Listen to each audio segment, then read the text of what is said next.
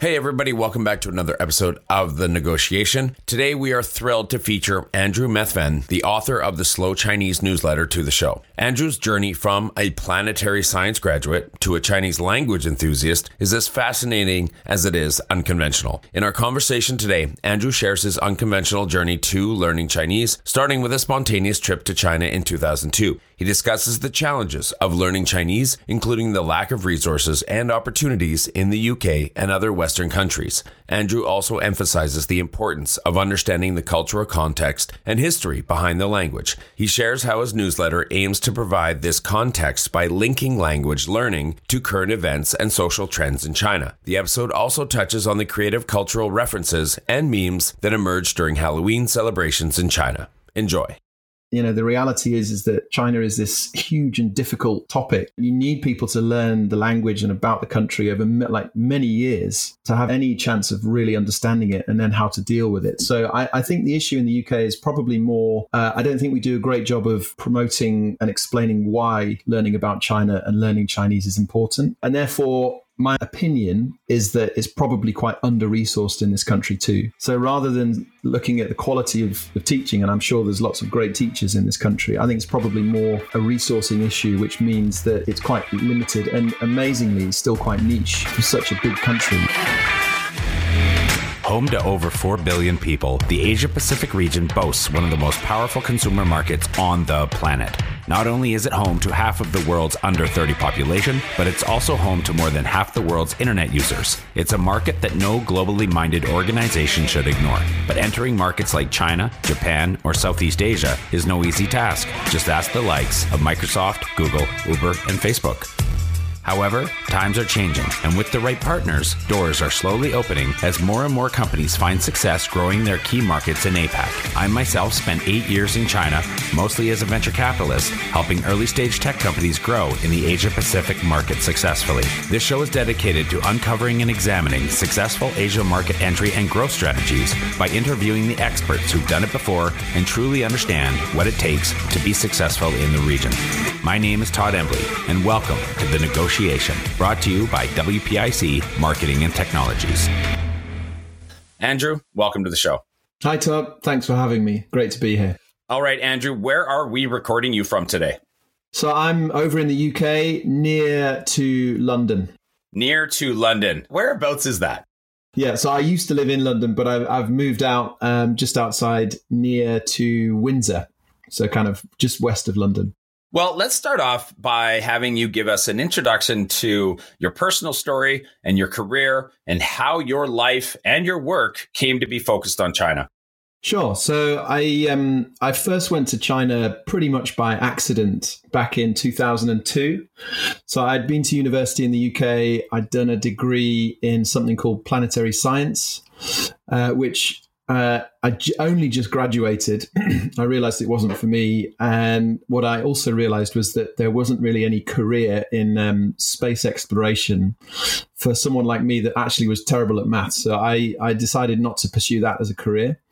Um, I worked in London for a, a couple of years to save enough money to go traveling. And I went, uh, well, I traveled by train from London uh, through Europe and then eventually into China through Russia and Mongolia. And the plan was to carry on going to Australia. My original plan was to get to Australia uh, over land, so without taking a plane. And I was planning to spend maybe three months in China. And in the end, I spent nearly a year and I hitched around the country. I, I, took trains to really distant places, mostly in the West, and then I would spend a month or two hitchhiking to somewhere else. Uh, and then I would, you know, go kind of go back up or out into the west, and then do another big tour like that. And so I spent about a year doing that. Can I ask what year that was? 2002, 2003. Okay. Yeah, there was there was no plan whatsoever to get there in the first place, but I ended up being there. I mean, before I went, I, it was literally putting a pin in a map uh, in my you know where, where, where I was living in London at the time, and I thought I just want to go there because I don't know anyone else that's been. Uh, so I I yeah I turned up there. I spent a lot longer than planned, and then after I left China, I did try and get to Australia, and I did in the end, but I, I, did have to take a plane in the end. I can't remember where I flew from, but the last bit was a, was a flight into Australia. Uh, stayed there for a couple of months. Uh, got really bored actually. Um, just because I, I, you know, when you're in China for that long, it's just so intense and kind of dynamic. And, uh, you know, I just found everywhere else a little bit boring after that. So I spent a, few months in Australia working and then got a job teaching English in, in, uh, in Taiwan. So I was, I based in a small town in the middle of Taiwan for probably about a year, a place called Huwei, Tiger's Tail. Um, and then, yeah, I lived there for a little bit. And through the whole process, I was just kind of learning Chinese through osmosis. You know, traveling on the mainland, I had to learn the basics to get around. Uh, thought I was really good because uh, learning Chinese is uh, deceptive in that you f- you don't have to say much to feel like you sound really good because the expectations are so low uh, for a foreigner, certainly at that time, to speak any Chinese. And then also it's deceptive because you can actually do a lot with a very small amount of language. So um, within a year, I felt like I was pretty good. Of course, looking back, I my my language skills were terrible, but uh, I uh, I just kind of got. I suppose you would say I just got the bug, so carried on doing it. And then uh, first time in, in Taiwan, I, I taught English, and then continued to learn the language. Uh, then came back to the UK, and then in the end went back out to Taiwan again to live in Tainan. And I did a, I think around two and a half, three years there. Uh, but that time I really focused on doing the language. So I did like um, a couple of years really intensive language study at uh, Chenggong Daxue, Chengda, which is the main university in Tainan. That uh, I, I, think it's still there. So it was like a language school linked to the university. So I just went back. Uh, I funded, self-funded through uh, teaching English, uh, and then just really went all in on the language. Came back to the UK, then took a master's in Chinese translation and linguistics. Uh, and then I, have since then, 2006 7, been based in London, uh, had a career in business linked to China, UK.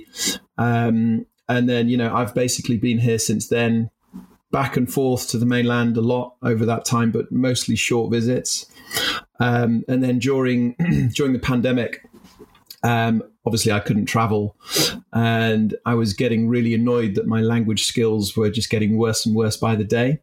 And so I started the newsletter Slow Chinese, and it was really just a, a way for me to practice uh, and kind of keep my language skills going. And the, the, the the aim was really simple. My aim was to read one long form news article a day in Chinese. So I did that. I started that earlier in the pandemic around October 2020. And I just realized that every time I read an article, there was always a handful of, well, uh, more than a handful often, but, you know, things that I didn't know, like idioms and colloquialisms, but more often kind of new language like internet slang or puns or, you know, very new language. And so by Feb 2021, uh, I just decided to start publishing what I learnt. And so I started on Substack. Uh, it was that, I think it was the 8th of February 2021. And then since then, I've published every Saturday, published a newsletter every Saturday, uh, where I, I pick a news story. There's, that I try and capture something that people are actually talking about in China. Obviously, at the time, uh, because I wanted to feel like I was still connected and kind of know what was happening. So I try and find something that I know people are talking about, and then I, then I read into it, read as much as I can, and then pick out the interesting words and phrases that you probably wouldn't find in a textbook. Um, often they're new to me as well, and then I just kind of package it into like a, a newsletter format. And I mean that that is basically the format of the newsletter. So, first question: Do you have a fear of flying? Uh, I used to, but now no. Uh, I'm cool. I'm fine with flying. Was that kind of? I, am curious about always, you know, wanting to get to Australia over land. It's either out of a fear or out of uh, just uh, wanting to do it a, a different way, uh, a unique way. Yeah, probably back then it was a mix of both. So I was never that keen on flying, but it was more about the adventure of just doing something that seemed completely mad and uh, you know like uh, just just an adventure and and and an exploration. And it was really cool. I would love to do it again. Yeah. Well i mean you miss so much you know zooming around in a tin can above everything whereas yeah. traveling by train or bus or what have you it's that's the experience. Yeah. You really see what you're going through or past Yeah, and especially in China. So when I, I still remember when I first arrived in Beijing. So I took a train from um, Mongolia into Beijing, and it was I think it was around February, so really cold and grey, and it just seemed so intimidating and unfriendly, you know, and completely different to what I'd expected.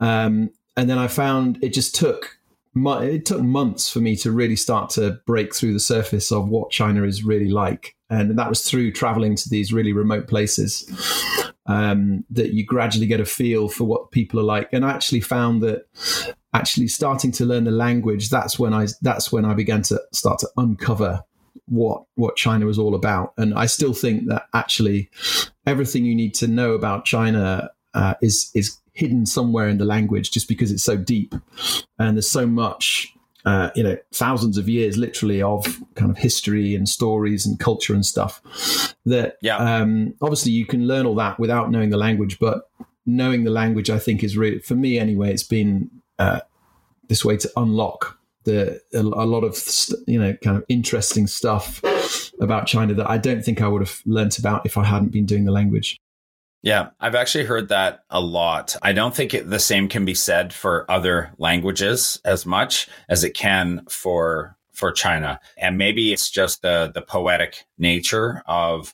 how they speak. If you ask a direct question, you might get a well. When the bird flies through the tree and the branch, sometimes lays an egg in a bush, and you're like, okay, thank you. Um, I'll, I'll try to figure out what that meant. Um, but you know, this is just kind of the evolution of, of how, uh, how, how the language goes. I'm sorry, that's kind of cheeky, uh, to say that, but it's kind of true too. Okay. Yeah. And then obviously, I mean, I, I and the, the life lesson of just like, you know, throw a dart at a map and go. If you're a young person wanting to figure out your life, you don't have to know where. You just have to go somewhere, put one foot in front of the other, and just do.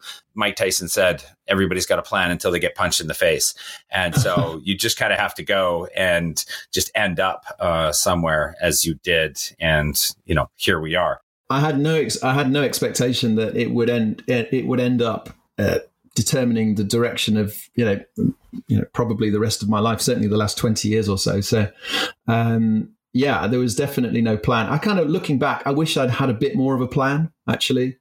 Um, but you know, that's just that's just the way it is. Um, but then it's you know this kind of feeling of exploration. So at the time, I was exploring physically in the country, uh, whereas now I do that um, literally sitting in my home office stroke shed. And i get the same feeling from the language. So it's it's still a kind of exploration for me so for, for me. So it's um yeah I, it's i mean a bit geeky but uh, I, I still love doing it well, you didn't get to explore space, but you did get to explore something that maybe yeah. is as interesting or unique or unknown. Hence the premise of this podcast, you know, and why we exist is, uh, and why we have so many people that pay attention to what we do here is because it is so difficult to understand. So, let's dive in and let's talk about language and let's talk about Mandarin and all things involved with that. Uh, first question though is is the the newsletter and I, I, we got a good genesis of where the newsletter came from. So um, I'll just kind of jump to asking you: Is it a side project? Has it evolved into a business? Is this uh, now something you're doing more than just Saturdays? Yeah, so I still only publish on on on Saturdays. So and um, yeah, it's somewhere between a side project and a business. So I, I have a very, I actually have a very busy working life and career that's also very much linked to China. Um, so I do this in the evenings and on the weekends still. Uh, but yeah, it's there is. I launched a paid offering, kind of like a membership subscription product in two thousand in twenty twenty two. So like nearly two years now. Um, yeah, and it's so it's a small but growing um, side project business. I guess is the best way you could put it. Uh, but yeah, it's it's very much a passion project still. What is the state of Mandarin language education in the UK? I should caveat my comments with uh, the the important point, which is so my path in learning Chinese is completely unconventional. So mostly self-taught, um, uh, you know, self-driven. So even when I had a teacher, I found I had a great teacher in in Taiwan. So I did mostly one-on-one lessons, um, in very intensely, particularly over like a one and a half, two-year period. Um, and I you know, I consumed a whole load of different content, textbooks, uh, short stories, San Wen, uh, you know, uh, news articles, uh, radio shows, TV shows, um, but I never did like a structured degree course or anything like that. So uh, it's quite hard for me to therefore look at how Chinese is taught in the UK because I've actually had no direct experience of that. Uh, but what I can say is it seems to be uh, falling in popularity in terms of a degree that you know young people would do today. Uh, and I read one thing recently, ish. I think this summer. Um, you know, the, the, the data suggests that between 20, 2012 and now basically the number of people taking Chinese studies or and Mandarin is is fallen more than 30%. And so I, I, think that the big problem is the level of interest. Um, so I think that that's part of it. In terms of how it's taught, it's really hard for me to comment. I think it's more how is it being how are people being informed that it's a worthwhile thing to study? Um, and I think in that regard, I don't think we do a great job in the UK of explaining why it's important to learn about China and also why it's important to learn Chinese. Um, the other problem is that because China's so distant, it's not like you know as we uh, when we're growing up in the UK. Generally, you'll learn French and there's an obvious reason why you would learn French because it, France is just next door. And it's also quite accessible too. Whereas learning Chinese, so my, my kids are now at an age where I want them to learn Chinese. And even me, I'm finding it quite hard to uh, create the kind of environment that they would think that that was something worth doing, you know, because China is so far away. And my experience of learning the language is all about context and being in the environment. Um, and so, you know, it is really hard for, for, I think, any country, you know, European or Western country to explain to people why it's important. But of course it is. Uh, because, you know, the reality is, is that um, China is this uh, huge and difficult uh, kind of topic that is you know you need people to learn the language and about the country over like many years to have any any any chance of really understanding it and then how to deal with it. So i, I think the issue in the uk is probably more uh, i don't think we do a great job of promoting and explaining why learning about china and learning chinese is important. Uh, and therefore my my um, uh, opinion is that it's probably quite under resourced in this country too so rather than looking at the quality of, of, teaching, and I'm sure there's lots of great teachers in this country, I think it's probably more uh, a resourcing issue, which means that it's you know it's it's quite limited and and you know amazingly still quite niche uh, for such a big country. You know.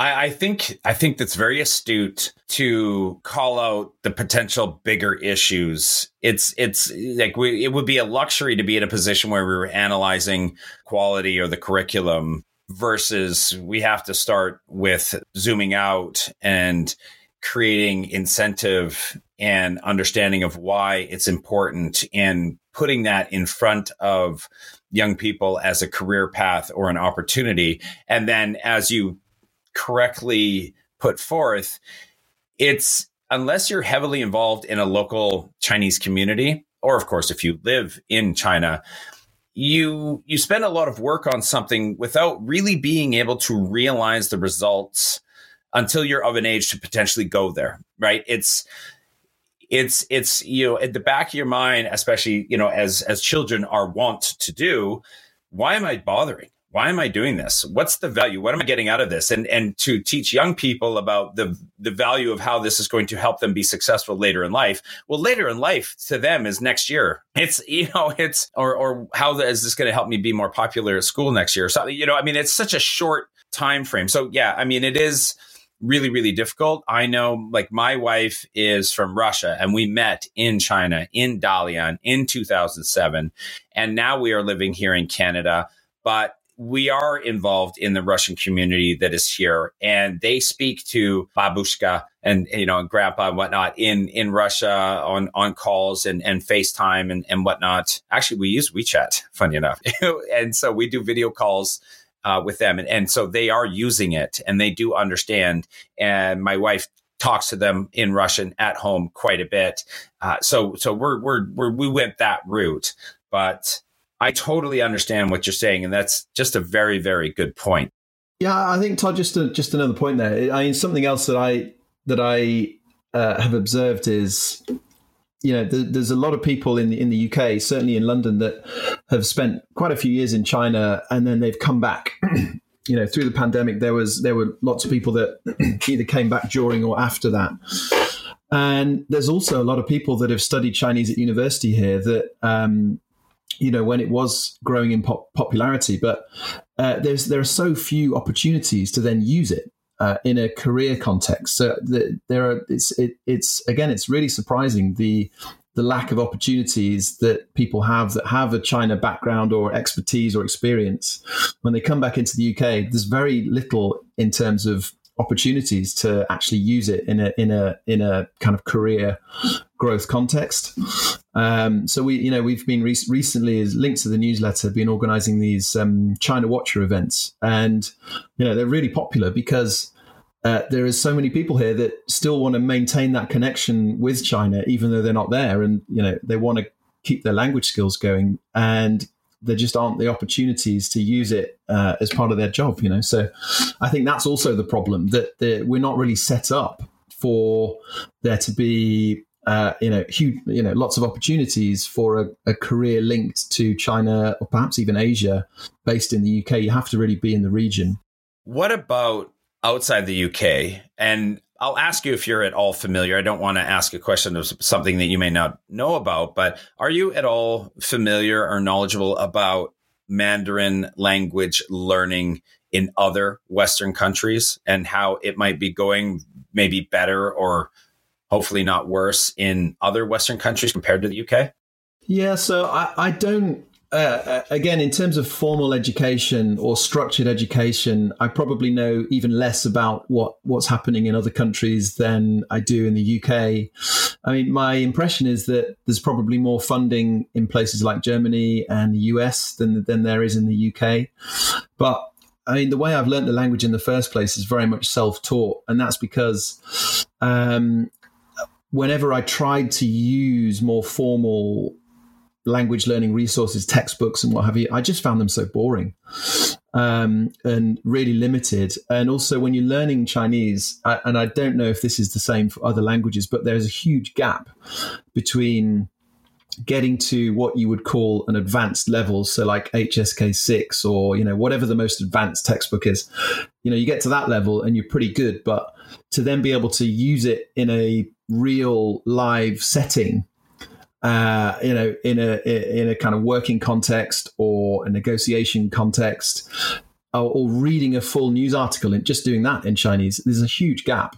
And so that's actually the problem that I try to solve in a small way with the newsletter, which is trying to bridge that gap between, you know, educationally quite good or advanced, as you would call it, and then actually being able to operate properly and, and effectively in the language. So I, I think um, yeah, just as a general as a general comment, I just find this the, the the kind of structured language learning resources and tools that I've used or I've had contact with uh, uh, that are available are just really limited, and that's not necessarily because they're bad. It's just that Chinese is a new, uniquely hard language to learn, and you know the language itself. So you could get really good and sound great in lang- in the language itself, you know, you come across these people on YouTube who've done it in like six months and they're, you know, they speak fantastic Chinese.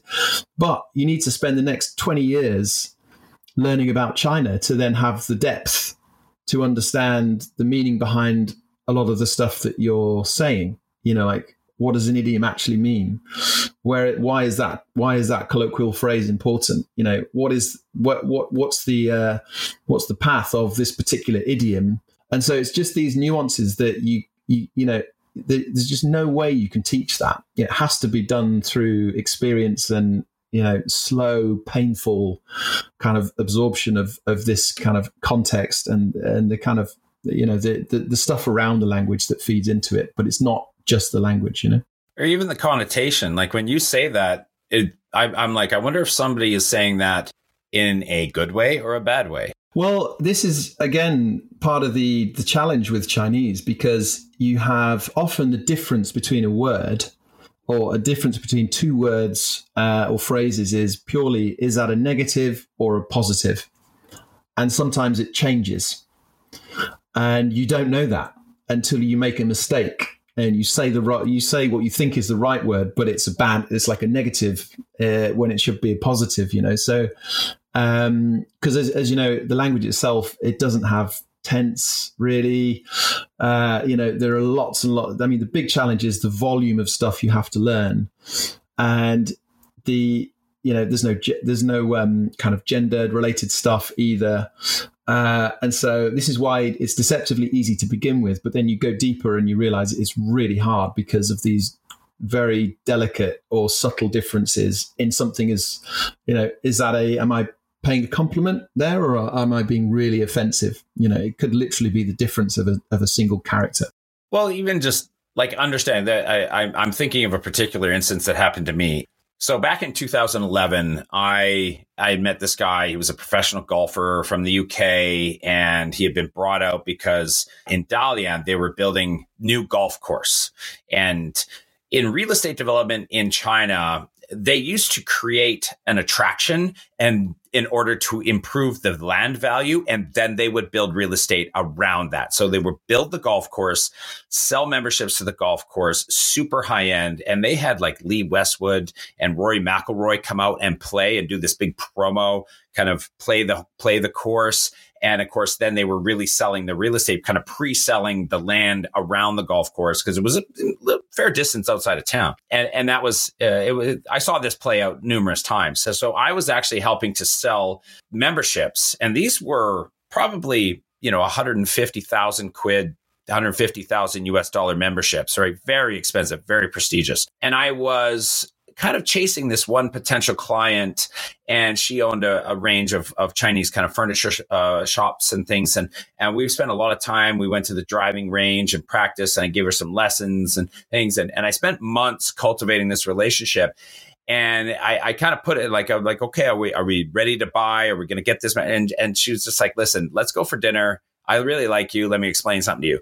And we got to dinner. And She said, listen, I've been telling you yes and that I would for months but I'm not going to. And you don't seem to understand that. And I'm like, well, yeah, because you keep telling me, yes, you're yeah. going to buy. And she's like, yes, but I'm only doing that to give you face.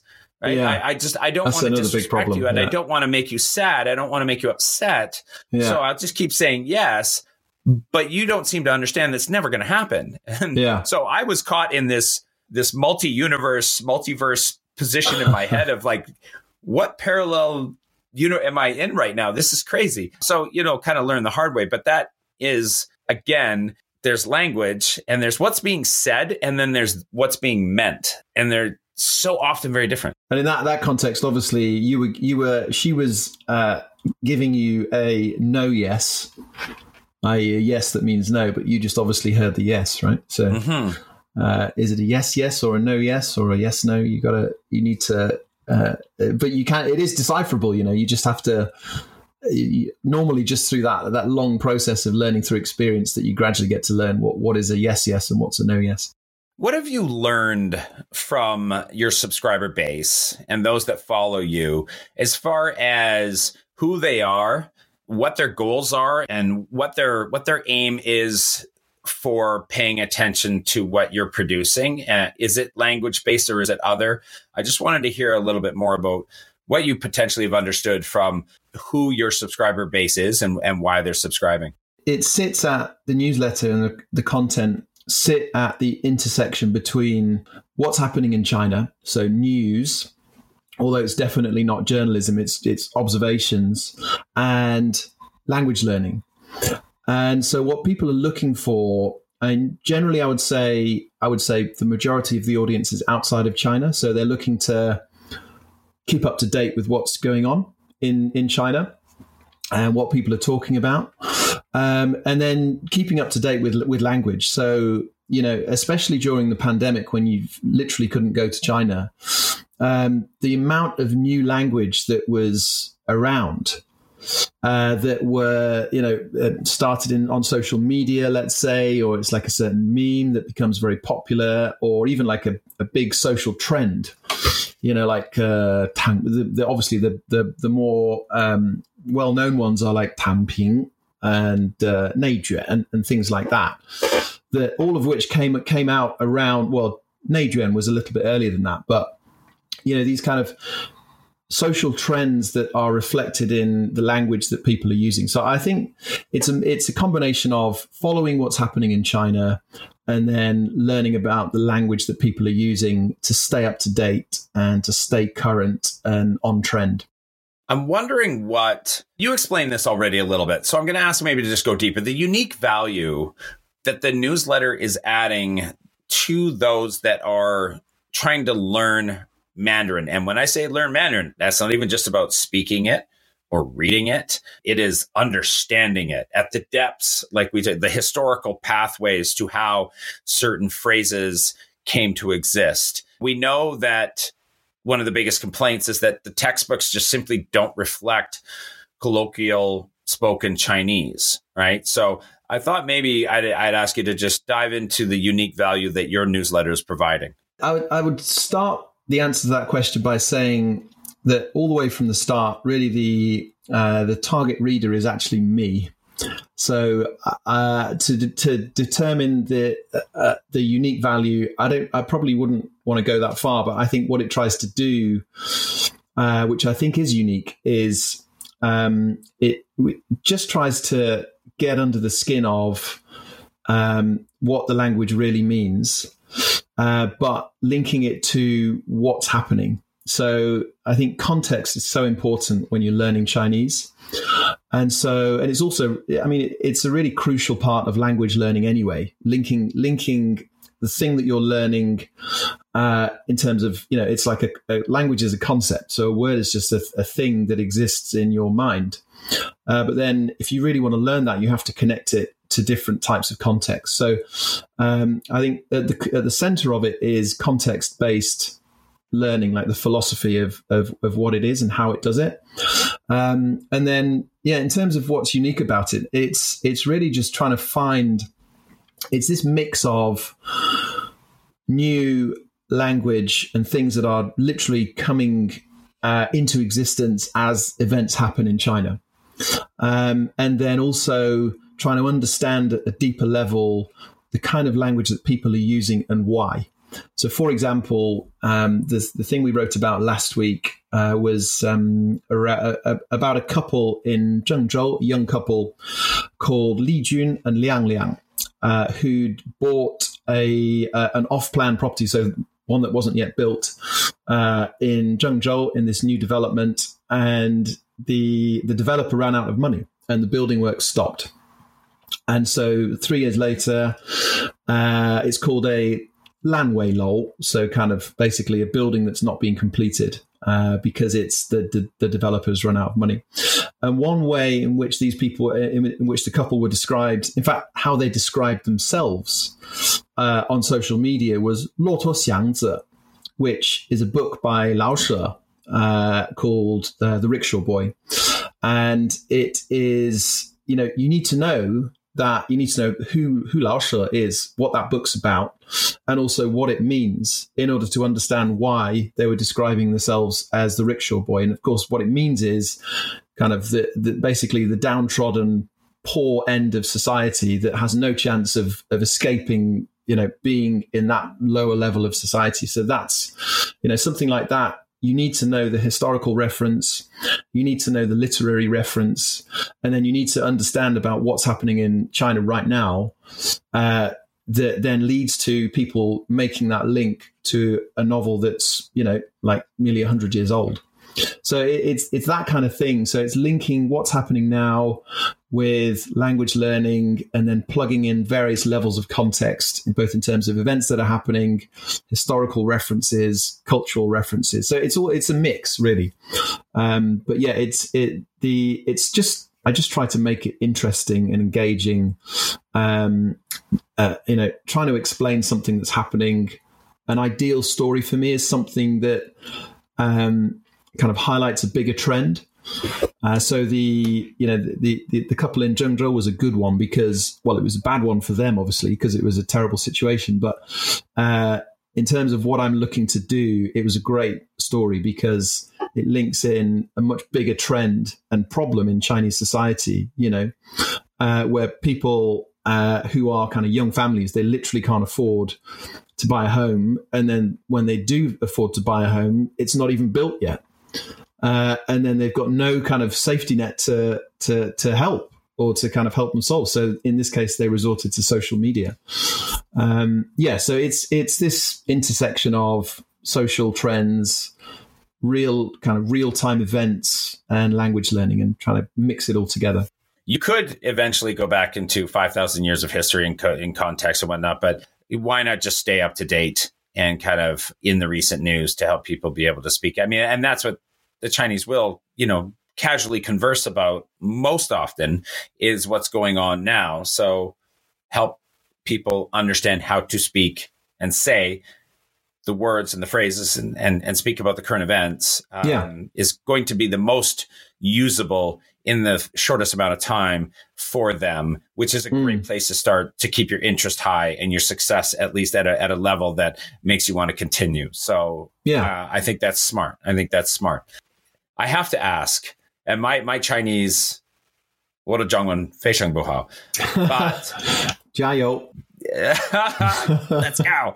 Um, so Lao Shi is that not teacher? Lao She, not Lao Shi. Yeah, Lao She is an author. Lao Shi is a teacher. Completely a different tone. Yeah, yeah.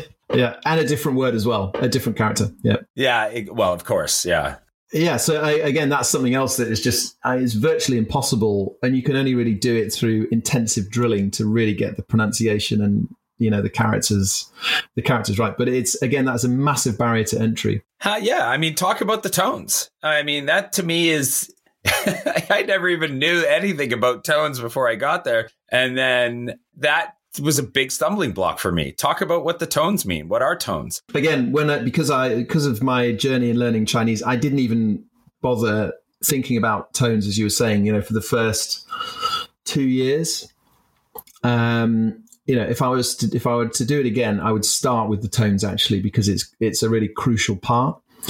Um, and so you, you know there are four main tones, and then there's a fifth one which is a, a neutral tone.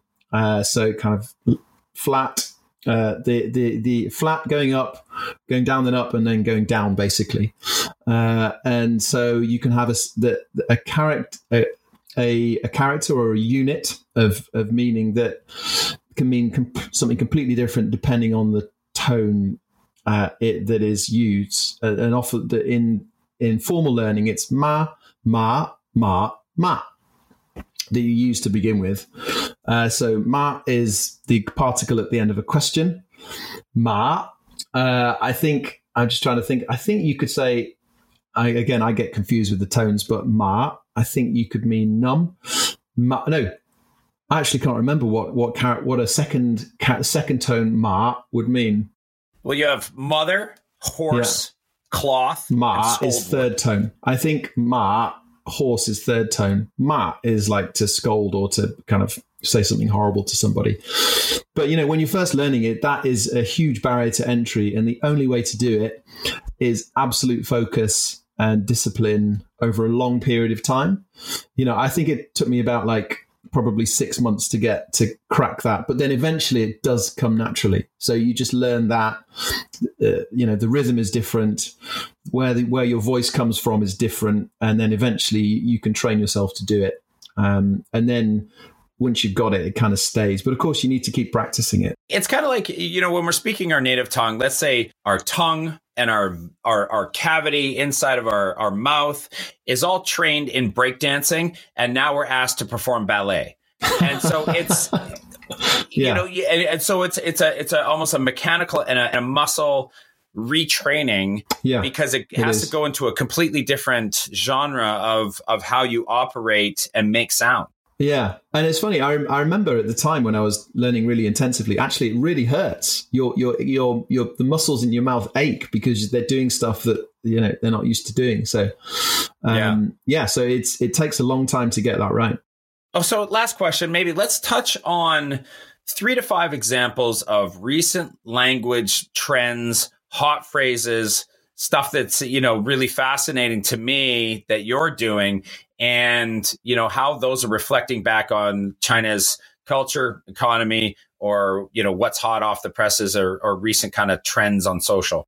Uh, obviously, I, I could come up with lots of examples. I'm going to start with one event which has a number of different examples, and then I've got a couple of others as well, if um, uh, if uh, if you like. So, uh, the event was something that we wrote about, I think, three or four weeks ago now. So uh, there was a big uh, like coming out of people in Shanghai during uh, Halloween. Well, actually, kind of through the week of Halloween. Uh, in Chinese, Halloween is Wan Sheng Jie, so 10,000 Spirits Festival, uh, which actually is more like uh, All Saints Day translation in English, which is obviously, I think it's the day before Halloween or the day after. Um, but anyway, uh, this was this turned out to be a really cool thing to watch. I mean, the challenge is I'm I'm watching from afar, so it's really hard to really get a feel of what's happening on the ground. But certainly from through my observations through social media and how it was being discussed in China was that there were uh, just a real mix of very uh, interesting historical references, very modern contemporary references, you know, memes, obviously um, uh, links to COVID as well. So just a few examples. Um, there was one quite big, uh, well, quite kind of widely circulated uh, costume. This guy was wearing a, um, you know, uh, Li Jiaqi, the uh, you know the lipstick king of China, so big uh, online uh, live stream influencer. So recently, he had a reputational disaster in China where he criticized in his live stream room uh, one of his fans that were asked that were basically questioning the price of I think it was an eyebrow pencil and he just literally I know top, this one. Yeah, literally on the top top of his head, he said "nali guila," which means you know what do you mean it's expensive? You know you need to work harder. You know, 工作更努力 or something like that. Uh, anyway, this this kind of blew up on social media. Uh, it was massive criticism of him, him online, and the meme that came out of that were was the was the phrase "nali guila." Nali, which means like, what do you mean? Guila, expensive. But uh, it the it was a pun uh, or a play on words on his name, Li Jiaqi. So instead of Li, as in Nali, it was Li, as in Li Jiaqi. So the meme was Nali Guila.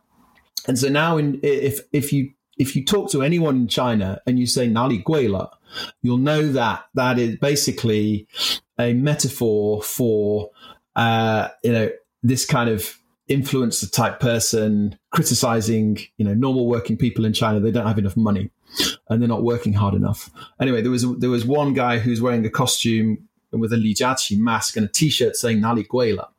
So you know, if you've not been following events in China over the last month prior to Halloween, you wouldn't know what that meant. You know, so that that's an example of like a really new on trend phrase that was in in the kind of imagery of of this Halloween uh, celebration. Another good one.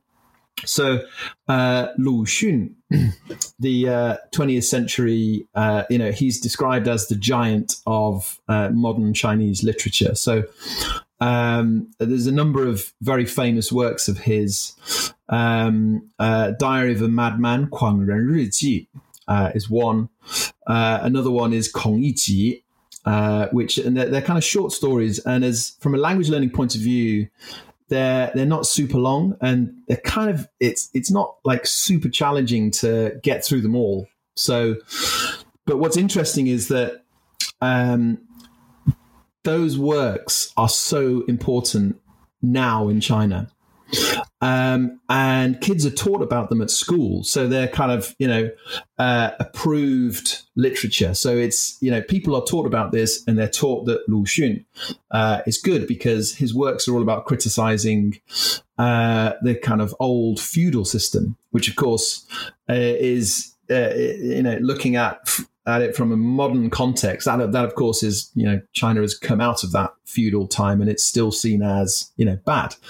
But some of the things that Lu Xun said are now used critically of modern China. So one of his very famous quotes is um, 学医救不了中国人. So learning medicine will not save the Chinese people. Uh, which is something that he said when he decided to go into writing because his father was a doctor and he would have followed on in his father's footsteps and learnt medicine. But he said that 学医,学医救不了中国人, learning medicine will not save the Chinese people. So he wanted to do that through his words. But then, you know, that again was a meme uh, in and around this Shanghai Halloween kind of massive out because it's like it's just streets full of people, all these crazy costumes. But then there were just a, you know a handful of ones that were just really interesting, and that was one. So a guy dressed as Lu Xun with like a, a, kind of a placard that said "Xue Jiu So it's basically a subtle critique of life as a young person in China now. You know, it's kind of taking the same message but turning it round and using it critically uh, of you know that person's you know kind of the experience of what it is like to be young in China now, which is uh, you know there it, it is challenging. So that that was another one. Um, obviously, there were Dabai, so big whites, uh, a reference to COVID, of course. Um, let me think. Were there any? Were there, yeah. So those were the those were the ones that kind of stood out to me when we when we wrote about that. Um, another good one um, from a bit earlier in this year, and again, this is one way in which the language can be really creative, creatively used, but very hard to understand. Yu Gong Huan Dai. So the old man Yu can't pay his mortgage. 愚公还贷. So like basically, that is from an idiom called 愚公移山. So the basically uh, Yu, so Yu Gong Yishan is a is a story. Uh, it's an idiom. The backstory is this old man. His name was Yu. Uh, wanted to move a mountain because he didn't like how the mountain was ruining the view of you know where he lived. So he decided that he was going to dig up the mountain day in day out. You know, shovel by shovel. He was going to move the mountain. Of course, that's completely impossible. Um, so everyone uh, uh, with a with a high school education in China knows that yugong yishan is an idiom about working hard, and no matter what, no matter how difficult the task is, I'm going to work hard. Yugong yishan the jingshen. Um, but uh, early this year, a bank I can't remember where in China, but there was a provincial bank that announced that uh, a, mortgage policy to basically allow uh, old kind of parents of kids that had grown up to be guarantors of their mortgage application. So, in other words, passing on the debt to the generation above. So, in other words, you're being kind of mortgaged to death. Uh, and so this this new idiom was invented around that story, Yu Gong Huan Dai. Basically, say that, you know, uh, kind of, I'm mortgaged into my death kind of thing. Um, so that that's another good example of a, word, a, a, phrase that's invented out of an old one, but you need to know the old the old story. Uh, more recently, again, it was a, um, a kind of uh, uh, I think it was an idiom used by Mao, for example, as you know part of the kind of the rhetoric around working hard and all that kind of stuff uh, during you know again during the 60s and 70s. But now it's it's turned into a completely different idiom, uh, criticizing this kind of crazy policy of uh, allowing people that are 60 and above essentially to take out mortgages to help their kids buy houses. So I think that that's another good one. That again, you, you if you don't know the news story, then you just don't know that. But then it's now these things become memes or like social media slang words that generally are known across society, and then they become almost like standard use. So you know, going back to the first example, Nali Guela would now be something that's just used in a general situation criticizing you know how products are too expensive in China especially through live streams.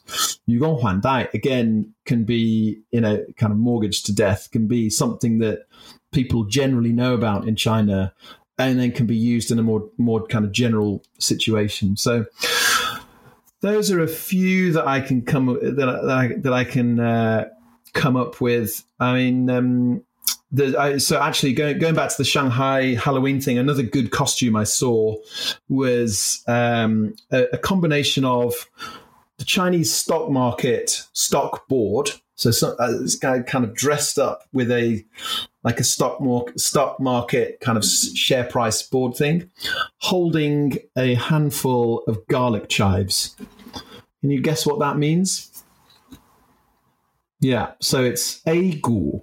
So China's stock market, a gu, ge jiu cai.